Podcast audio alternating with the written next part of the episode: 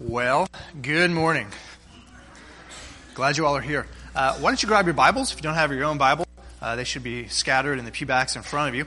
Uh, we'll primarily be in about three different texts this morning.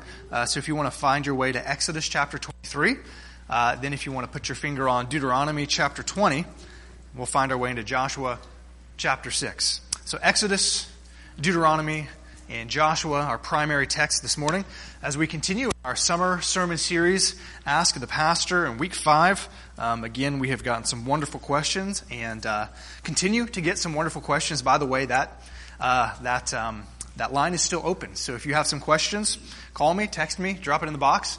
Uh, we'll continue to take those uh, for a few more weeks. Uh, would you pray with me? And then we'll get started. Father, uh, we pray that you would speak to us now clearly through your word. Father, we are so grateful for this Bible that we have in front of us on our phone or um, in our lap. Lord, you have preserved for us your revelation to us um, through many ages and eons and times and uh, for many people groups, and you have been faithful to preserve this word for us so that we can know um, your will, we can know who you are, and we can know who we are and how we can be right with you through faith in your Son, Jesus Christ. And Father, we are so grateful for the clarity of your word that you speak uh, through us. So we pray uh, now that you would speak to us. I pray that you would speak through me, that I would be faithful in answering this wonderful question that we have uh, been provided with this morning and that I would cut it straight, that I would handle your word properly. And Lord, that you would um, tune our hearts to receive that word, even if it's a hard word, we pray in Jesus' name. And all God's people said, Amen. Well, a few weeks ago, my family and I had the great privilege of spending a week with my sister and my brother in law, and there are two children there in the suburbs of Denver. And uh, it's beautiful there, and we had a wonderful time and we uh, were able to catch up. Uh, we see my sister about once a year. And so it was good to share stories of life. And uh, my sister and my brother in law had recently been to Washington, D.C. And so I was asking them about their trip to Washington, D.C., the various things that they had done. And uh, I knew that she had been to the Holocaust Museum there in Washington, D.C. I don't know if you've ever been there. I certainly had not, and was curious to, to hear about it from her. And I asked her about that, and she said, You know, um, uh, we went into this one room. She was telling us a story about it. We went into this one room, and uh, she was with a friend, sort of a, her husband's coworker was there with her. And she said that they entered this large room, and, and it was sort of hard to understand what, what was going on. She, she said that there were simply piles of shoes, just big and small piles of shoes here and there, sort of scattered throughout the room. And she entered into the room and asked her coworker, her, her friend, you know, what, what's going on here? She had, she had, been there before, and she went on to explain that, that these were shoes that um, had been gathered from one of the Nazi concentration camps. These were uh, the shoes of, of the Jewish people.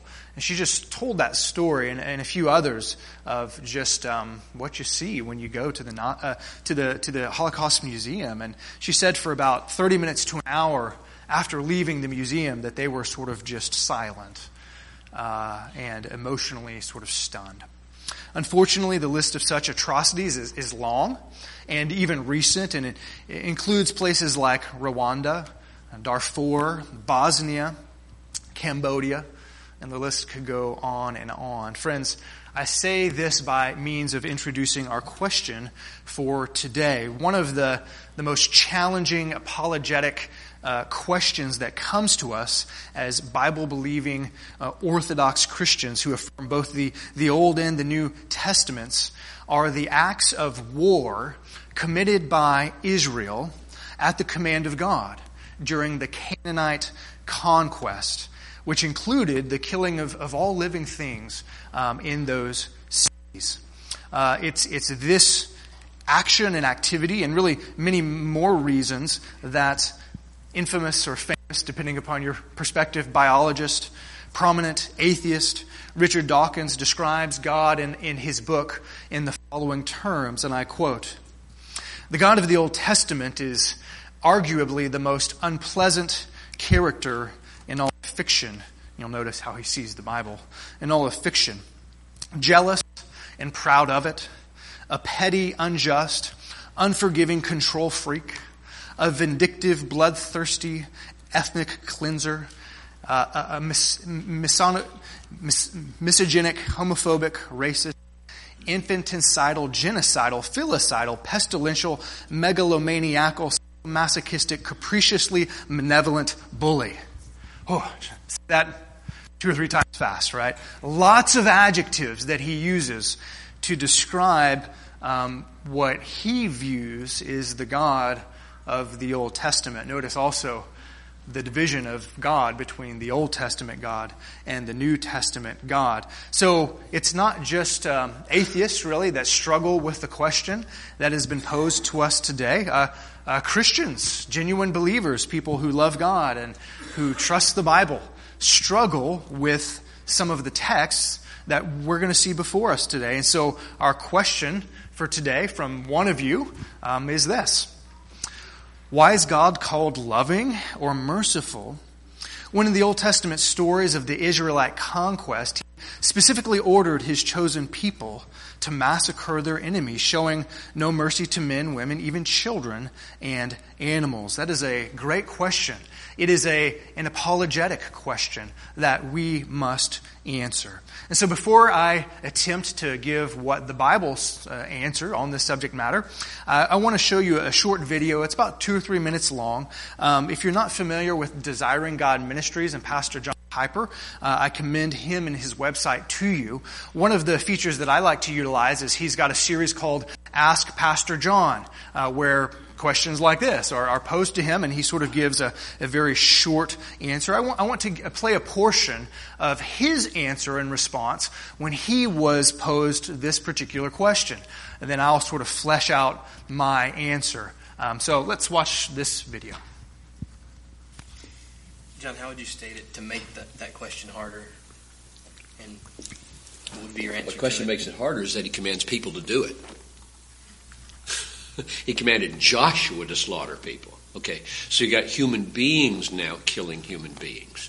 And so now you've got a moral question for what is right to do. So the Bible says, Thou shalt not murder. And God says to Joshua, Go in and clean house and, he, and, and don't leave anything breathing. Don't leave a donkey breathing. Don't leave a child breathing, a woman breathing, an old man or old woman or a donkey. Just wipe out Jericho.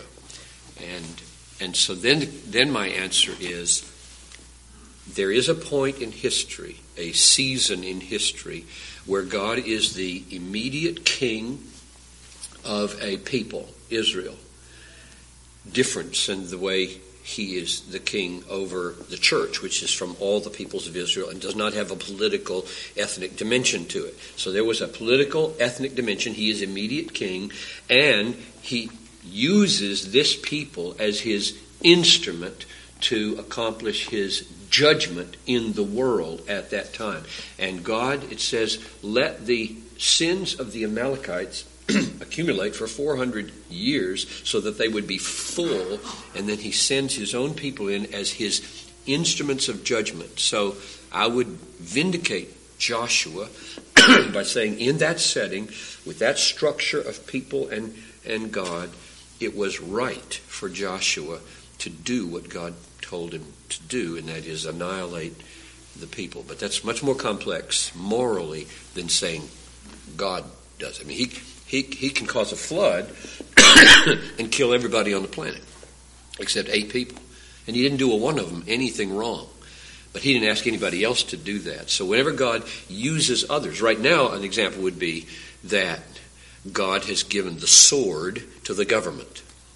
So I believe that the government has a right to take a rapist and a murderer and put him in jail or to kill him. I, mean, I, I think capital punishment is consistent with Genesis 9 and consistent with God's character uh, because of the value of man. The blood of a man shall be shed for taking the blood of a man. But that's very different than saying anybody can go around killing people. So God has his times and seasons for where he shares his authority to take and give life. And the church today is not Israel, and we are not a political entity, and therefore the word we have from the Lord today is love your enemy, pray for those who abuse you, lay your life down for the world, don't kill in order to spread the gospel, die in order to spread the gospel. So there's John Piper's answer. Uh, that's the Cliff Notes version, if you will. What I like to do is sort of the, the full text now, if you will. So uh, the sermon is going to progress in sort of four movements. So first of all, I want us to look at the passages in question, right? So we're going to look at three key texts, the passages in question. Next, I want us to flesh out the purposes behind God's commandments that we see in those passages. Third, we're going to take a look uh, a little deeper at what may be the roots of our objection, the roots of the objection that we saw even in the question that we received today. I'll call this section the problems. And then finally, we'll take a look at the practice. Answering the question, are the types of actions that we see in the Old Testament, in the passages that looking today, appropriate for the church, appropriate for new covenant Christians? So the passages, the purposes, the problems, and then the practice. So, I hope you have your Bibles open. Let's take a look now at three key passages. Um, there are numerous passages that we could have chosen. I just have chosen three for brevity um, and for clarity's sake. The first two passages that we're going to take a look at are prescriptive. That is, it is God um, commanding His people uh, what they should do as they enter into the land of Canaan. The last passage that we'll look at in the book of Joshua is descriptive. In other words, it's a narrative. It's how God's people obeyed that command. Now, just a, a quick note on vocabulary here. Um, Old Testament and New Testament scholars alike often refer to what we see happening in these passages as Yahweh war, if you will. Uh, holy war could also be a term used. I really prefer the term Yahweh war. So if you hear me say that, it's just a description of what we see happening here in the texts before us. So, Exodus chapter 23. I hope you're there. We're going to focus in on verses 23 through 25. The first command for Yahweh war is found during the first giving of God's law uh, to the covenant people through Moses. And this is what he says. Verse uh, 23.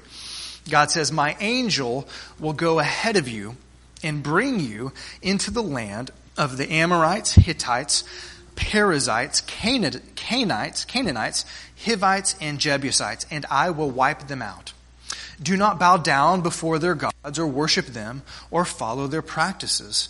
You must demolish them and break their sacred stones to pieces. Worship the Lord your God and his blessing will be on your food and water. Just a, a, few things to point out here before we move on. Notice, first of all, that God is the one in this text doing the actions. Did you notice that? What does he say in verse 23? My angel will go ahead of you and bring you to the lands, and I will wipe them out. There is no mention in this first text of God using his people as an instrument of doing that. notice also, there is a strong connection a strong tie between God's promise to destroy these nations, occupying the land that he had promised his people, and the command for his people not to worship their gods. So, very clearly, early on, as we look at these texts, there is a connection between God's removal of these people and the worship of their gods, potentially by his covenant people. So Exodus 23 is, is sort of the initial text. Take a look now, if you will, to Deuteronomy chapter 20. Deuteronomy chapter 20. Here we sort of get um, sort of the, the main text, if you will, the most clearest command that God had given his people. Deuteronomy chapter chapter 20. We'll focus uh, specifically on verses 16 through 18. What we get in Deuteronomy is uh, God repeating his covenant law to his covenant people, to the new generation, uh, after 40 years of, of wilderness wandering. You recall, right? God's people sinned, and 40 years they, they wandered in the wilderness. Now a new generation is about to enter into the promised land. So you get the giving of the law a second time, Deuteronomy take a look at God's clarification and expansion upon what he had, had said earlier in Exodus chapter 23. Verse 16. However, however, in the cities of the nations the Lord your God is giving you as an inheritance, do not leave alive anything that breathes. Completely destroy them the Hittites, Amorites, Canaanites, Perizzites, Hivites, and Jebusites, as the Lord your God has commanded you. Otherwise, they will teach you to follow all the detestable things they do in worshiping their gods, little g, and you will sin against the Lord your God, big G. Again, just a few simple observations here. Uh, uh, observe number one that the land that these people groups were inhabiting really belonged to whom? They belonged to God's people, did they not? Remember, however, in the cities of the nations your God is giving you as an inheritance, it was their promised land. God emphasizes that in that in this text. Uh, notice also the comparison between Exodus chapter 23. In Exodus chapter 23, God says, "I will wipe them out." But here we, we see the instrument by which he is going to do that. He tells them here in Deuteronomy chapter 20 to completely destroy them. They are going to be his uh, chosen instruments. Now, notice again the connection, the, the reason, at least in part, behind these commands. Notice what he says in verse 18. Otherwise, they will teach you to follow all the detestable things they do in worshiping their gods. We will talk about those detestable things they did here momentarily. So, Exodus chapter 23, we get the seedbed of Yahweh war. God is the active instrument. In Deuteronomy chapter 20, we see a repetition of that, but that his people will be the instrument of the removal of these peoples. So, what did God's people actually do? Uh, what actually happened? Well, numerous texts could be cited, but we'll just focus on one. So if you have your Bibles, Joshua chapter 6.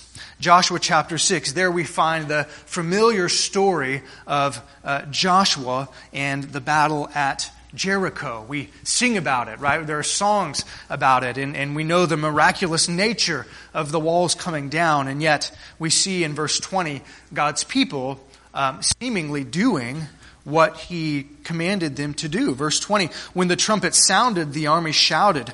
And at the sound of the trumpet, when the, the men gave a loud shout, the wall collapsed. So everyone charged straight in, and they took the city.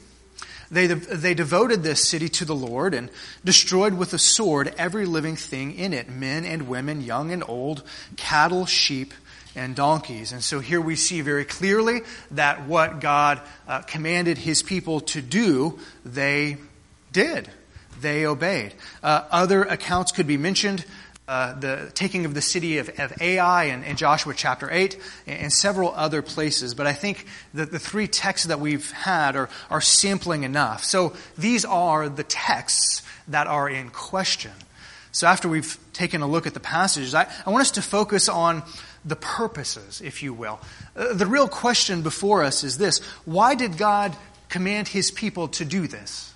What was the purpose, or purposes rather, behind it? I would suggest four purposes from the text that reveal to us the motivation, if you will, the purposes, the goals, the aims of God's commanding His people to do this. Number one, there is the possession of the land. Number two, there is the preservation of Israel. Number three, there is the punishment of the Canaanite nations. And number four, there is the demonstration of the patience of God. Now, that last one may sound funny to you. We'll explain it as we go four purposes clearly highlight the activity and the commands of God's people. Number one, uh, the possession of the land. Now, think back with me, if you will, uh, to early Genesis, right? Early in the book of Genesis, we see God creating the world. He creates mankind in his image, and we know God, and God knows us. But in chapter 3, what happens? There is the snake, and there is the fruit, and there is the sin, and there is the disobedience, and then there is the fall. And with the fall and with the uh, onset of sin comes what? Uh, comes death. And the affection of sin, or infection of sin rather, to all people groups. There is a problem here. And the early chapters of Genesis demonstrate that the effects of sin are rampant and the world has gone completely evil. And so God in chapter 12 of Genesis um, decides to save his fallen creation, and he does so by uh, uh, choosing a man by the name of Abram. We know him as Abraham. And, and, and there in chapter 12, he makes some incredible promises, and he lays out this redemptive plan, if you will.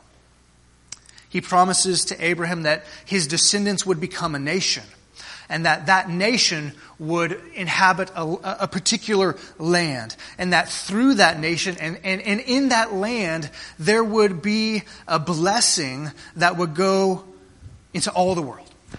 We know from Scripture that God's promises culminated in the coming of Jesus because Jesus came from that promised nation and he lived in that promised land and he brought worldwide blessings of forgiveness and reconciliation through the gospel preached. And so in Genesis 12 verse 7, God promised to Abraham, to your offspring, I will give this land.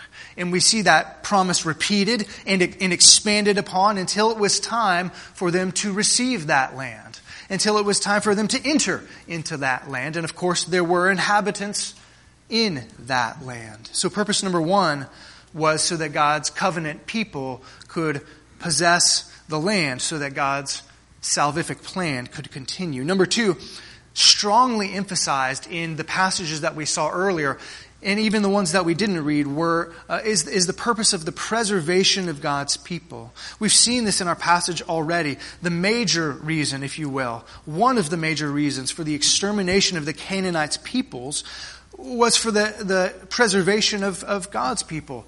Israel. Greg Koukl, he, he's, a, he's the founder and president of, of, a, of an apologetic ministry called Stand to Reason.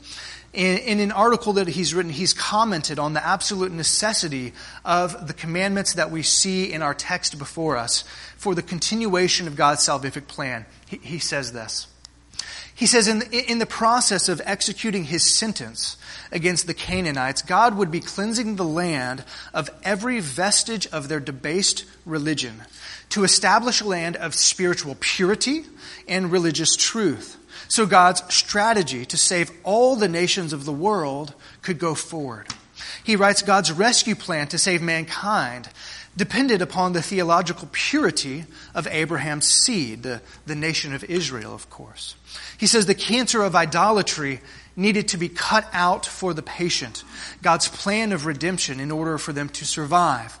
By purging the land of this evil, God ensured that redemption, forgiveness for the evils of any nation would be available in the future for people of every nation. And so, why did God command his people to do this? It was for the possession of the land, it was for the preservation of Israel, but number three, it was for the punishment of the Canaanites peoples. So, some historical background, I think, is helpful in understanding why God told his people to do what he told them to do. So, all the way back in Genesis chapter 9, we see the first mention of this broad people group, which we often refer to as the Canaanites. Back in Genesis 9, we see it when uh, Noah is, is pronouncing blessings and curses on his sons and his grandsons. And there, prophetically, Noah pronounces a curse on his grandson, whose name was Canaan, which is, of course, where we get the name. He was Ham's youngest son. And there in Genesis 9, Noah predicts that the Canaanite people would sort of ultimately be lowly servants, if you will, uh, of the people that would come from Shem, his other brother. And we see in Joshua chapter 6 that the Canaanite conquest actually fulfills this prediction. And so in Genesis 9, there's this lingering prophecy that, that this, this people group are, are going to be servants. Um, but that's not all. In Genesis 15, we get some really important uh, details.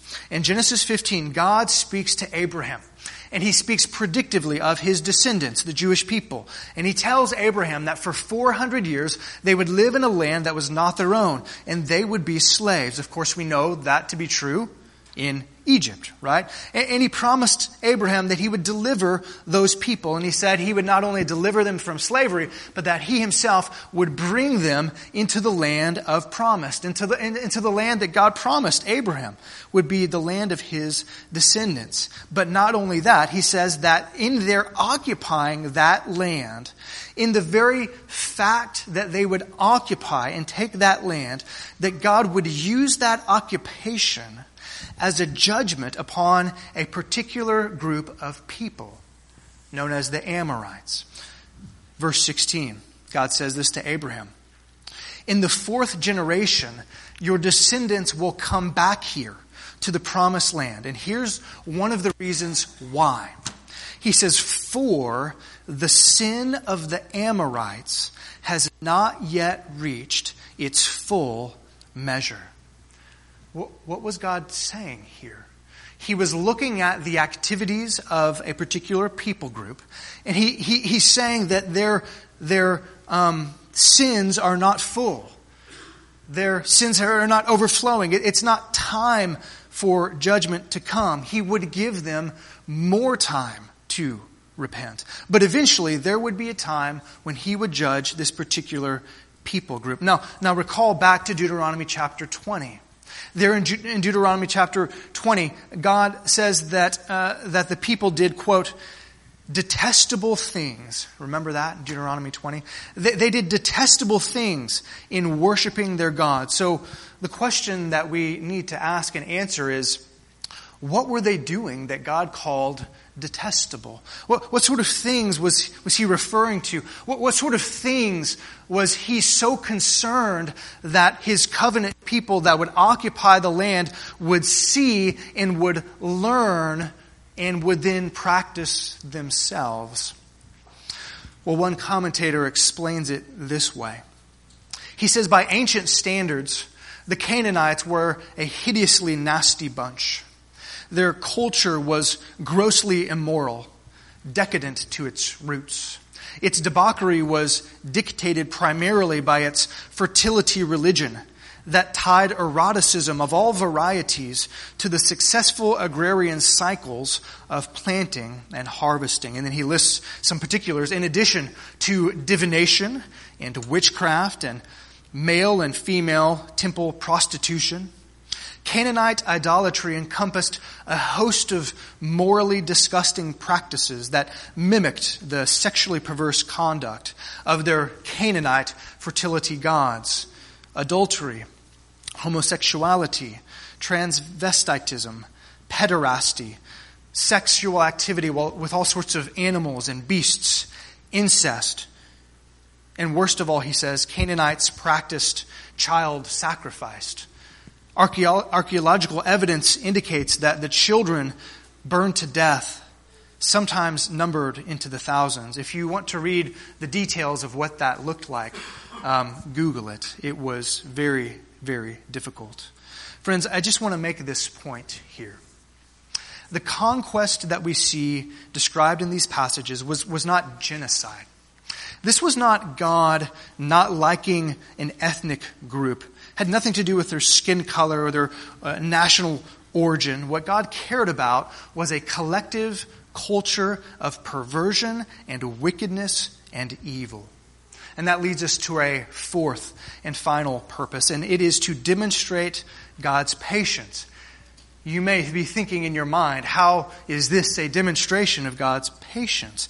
Well, it's a reasonable question. The question that we received even today insinuates that God's actions here, as demonstrated in our text, are somehow unmerciful or um, ungracious, as if God was not being patient uh, with these people. However, when you know the entire story of the Canaanite people, we discover that God's dealings with them are incredibly merciful and are incredibly patient. For starters, let's just ponder, sort of step back from the text here for a moment and ponder these questions. According to the scriptures, what does sin deserve? Just ponder with me, if you will. You can think early on in the book of Genesis. What does sin deserve? When God was talking to Adam and Eve and, and he told them not to eat the fruit, and if they would, they would certainly what? Die. They would certainly die. We see Paul writes a similar thing in Romans chapter 6, for he says, The wages of sin is what? Is death, right? And so there's this theological um, truth that we see fleshed out in the scriptures, and, and that is simply this that, that human sin and rebellion against a holy God always deserves death, both physical death and spiritual death. Brothers and sisters, let me just plead with you. It is God's grace and mercy that any of us are alive at this moment today. You are alive because God is gracious. You take a breath because God is merciful to you and me. He's not giving us what we deserve. What would He give us if He gave us what we deserved? Death. Death. It is his patience that allowed this particular group of people not only to continue to breathe, but to continue to exist and move and have their being. And how long did he allow them to do this? The scriptures tell us that God mercifully and patiently waited for these people groups to turn from their sin and evil and to turn back to Him. And friends, He waited a very long time. You want to know how long He waited for them to repent? 400 years. 400 years God waited for a people group to repent. Roughly how long has America been in existence? 200 years, roughly, right? Give or take. 200 years, we as a nation have existed. These people groups uh, existed for 400 years, and they did the things that they did, and uh, God waited. Friends, not to be crass, but for 400 years, God put up with men sexually abusing young boys in a culture that celebrated it. 400 years. 400 years he waited as they offered up their children on a bronze statue of Molech to be burned alive. And he waited, and he waited, and he longed for them to turn. Day after day, month after month, year after year, decade after decade, friends, century after century, he waited until a holy God could wait no more. It was time for justice. It was time for judgment. He longed for them to repent. Remember the story with Sodom and Gomorrah. Remember the story when there was a pleading, right? God, if there's 10 righteous people in the Canaanite city of Sodom, and what does God say? I won't destroy it. And were there 10 righteous people in that city? No, there were not. God waited patiently, mercifully he longed for them to repent, and they did not. And so there was a time for judgment. His patience was wonderful, but it was not unlimited. And so, for purposes. But what's the problem here? If I could suggest that the problems behind our problem with these passages has to do with a couple things our understanding of who God is and our understanding of who we are. First of all, our understanding of who God is. Here's the defining question Does God have the right to take life? That's the question that we must ponder. Does God have the right to take life of creatures that He made in His image? Does He have that right? Does He have the right to take it, to judge His creatures? 1 Samuel 2 verse 6 says the Lord brings death and he makes alive. He brings down to the grave and he raises up. And numerous other verses could be cited. Friends, obviously, the answer to that question is what? Yes. Yes, he does. If God is God, then he need not justify himself to us. The making and taking of life is his prerogative. It is not ours. Again, Kokol writes this. He says, to put another way, God is God and we are not. He is not to be measured by our standards. Rather, we are to be measured by His. And that brings us to the root of our difficulty with God's judgment of the Canaanites. He says the heart of the problem is the heart, ours. Not only a misunderstanding of who God is, but a, a misunderstanding of, of who we are. Friends, I think this reveals to us that we have a lower view of sin than God does. A lower view of sin than, than God does. Let me ask you this question how many practices of the things that we mentioned with the Canaanite people, the things that they were doing, how many of them are done today? And not, not only how many of them are done today, but how many of them are, uh, if not put up with in our culture, are actually promoted? Of course, not all of them. but uh, we're not, they, they aren't the only ones to, ch- to kill children, folks. They're, they're not the only ones to kill the children in their culture. Clay Jones hits it on the head when he says this quote, Most of our problems regarding God's ordering of the destruction of the Canaanites come from the fact that God hates sin, but we do not. We do not appreciate the depths of our depravity, the horror of sin, and the righteousness of God. Consequently, it is no surprise that when we see God's judgment upon those who committed the sins we commit, that complaint and protest arise within our hearts. Friends, may I humbly suggest that those are the problems behind our problem with these texts. And so let's close with the practice. Here is the question that I think we need to answer as Christians. Should Christians ever do what Israel was commanded to do by God in the Old Testament? You could put it this way Does Christianity and jihad ever go together? Well, the answer is an emphatic no. The answer is an emphatic no. And here's the reason why. Yahweh war, as described in the Old Testament, was a policy initiated by God Himself during a unique period of God's dealings with humanity or dispensations under the Old Covenant. It was directed against a particular group of people, seven Canaanite nations. It was using a particular covenant people, Israel, of which God was himself king over. And it was done for specific purposes, four of which we have already articulated. As the Old Testament scholar Eugene Merrill says, those very limitations preclude any possible justification for modern genocide for any reason. It's very interesting to me. Tremper Longman, he's an Old Testament scholar. And when he's, he, he did a study looking at the words and the, the actions associated with Yahweh war. And he found out that there were five actual phases uh, in the progression of Scripture of Yahweh war. I just want to articulate this quickly. In phase number one, God fights physical warfare against the flesh and blood enemies of Israel. That's what we saw in our passages today. In phase number two, God actually turns and fights against Israel because it broke its side of the covenant with God. So, lest we think that God wouldn't do uh, through Israel to the Canaanite people, uh, through other pagan people groups to his covenant people when they disobey, we should think otherwise. Phase number three, when Israel and Judah were exiled, remember that? They were exiled, taken away from the promised land. God promised to come and fight against their oppressors as a warrior. In phase number four, and that's the phase we'll focus on.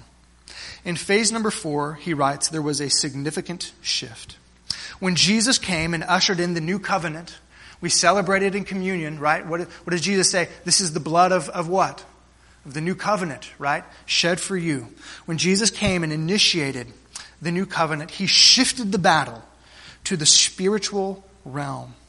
He fought spiritual powers and authorities, not earthly ones. We see that throughout his ministry in the Gospels. He, he conducted Yahweh war on, on spiritual powers. He did it in his healings. He did it in his exorcisms.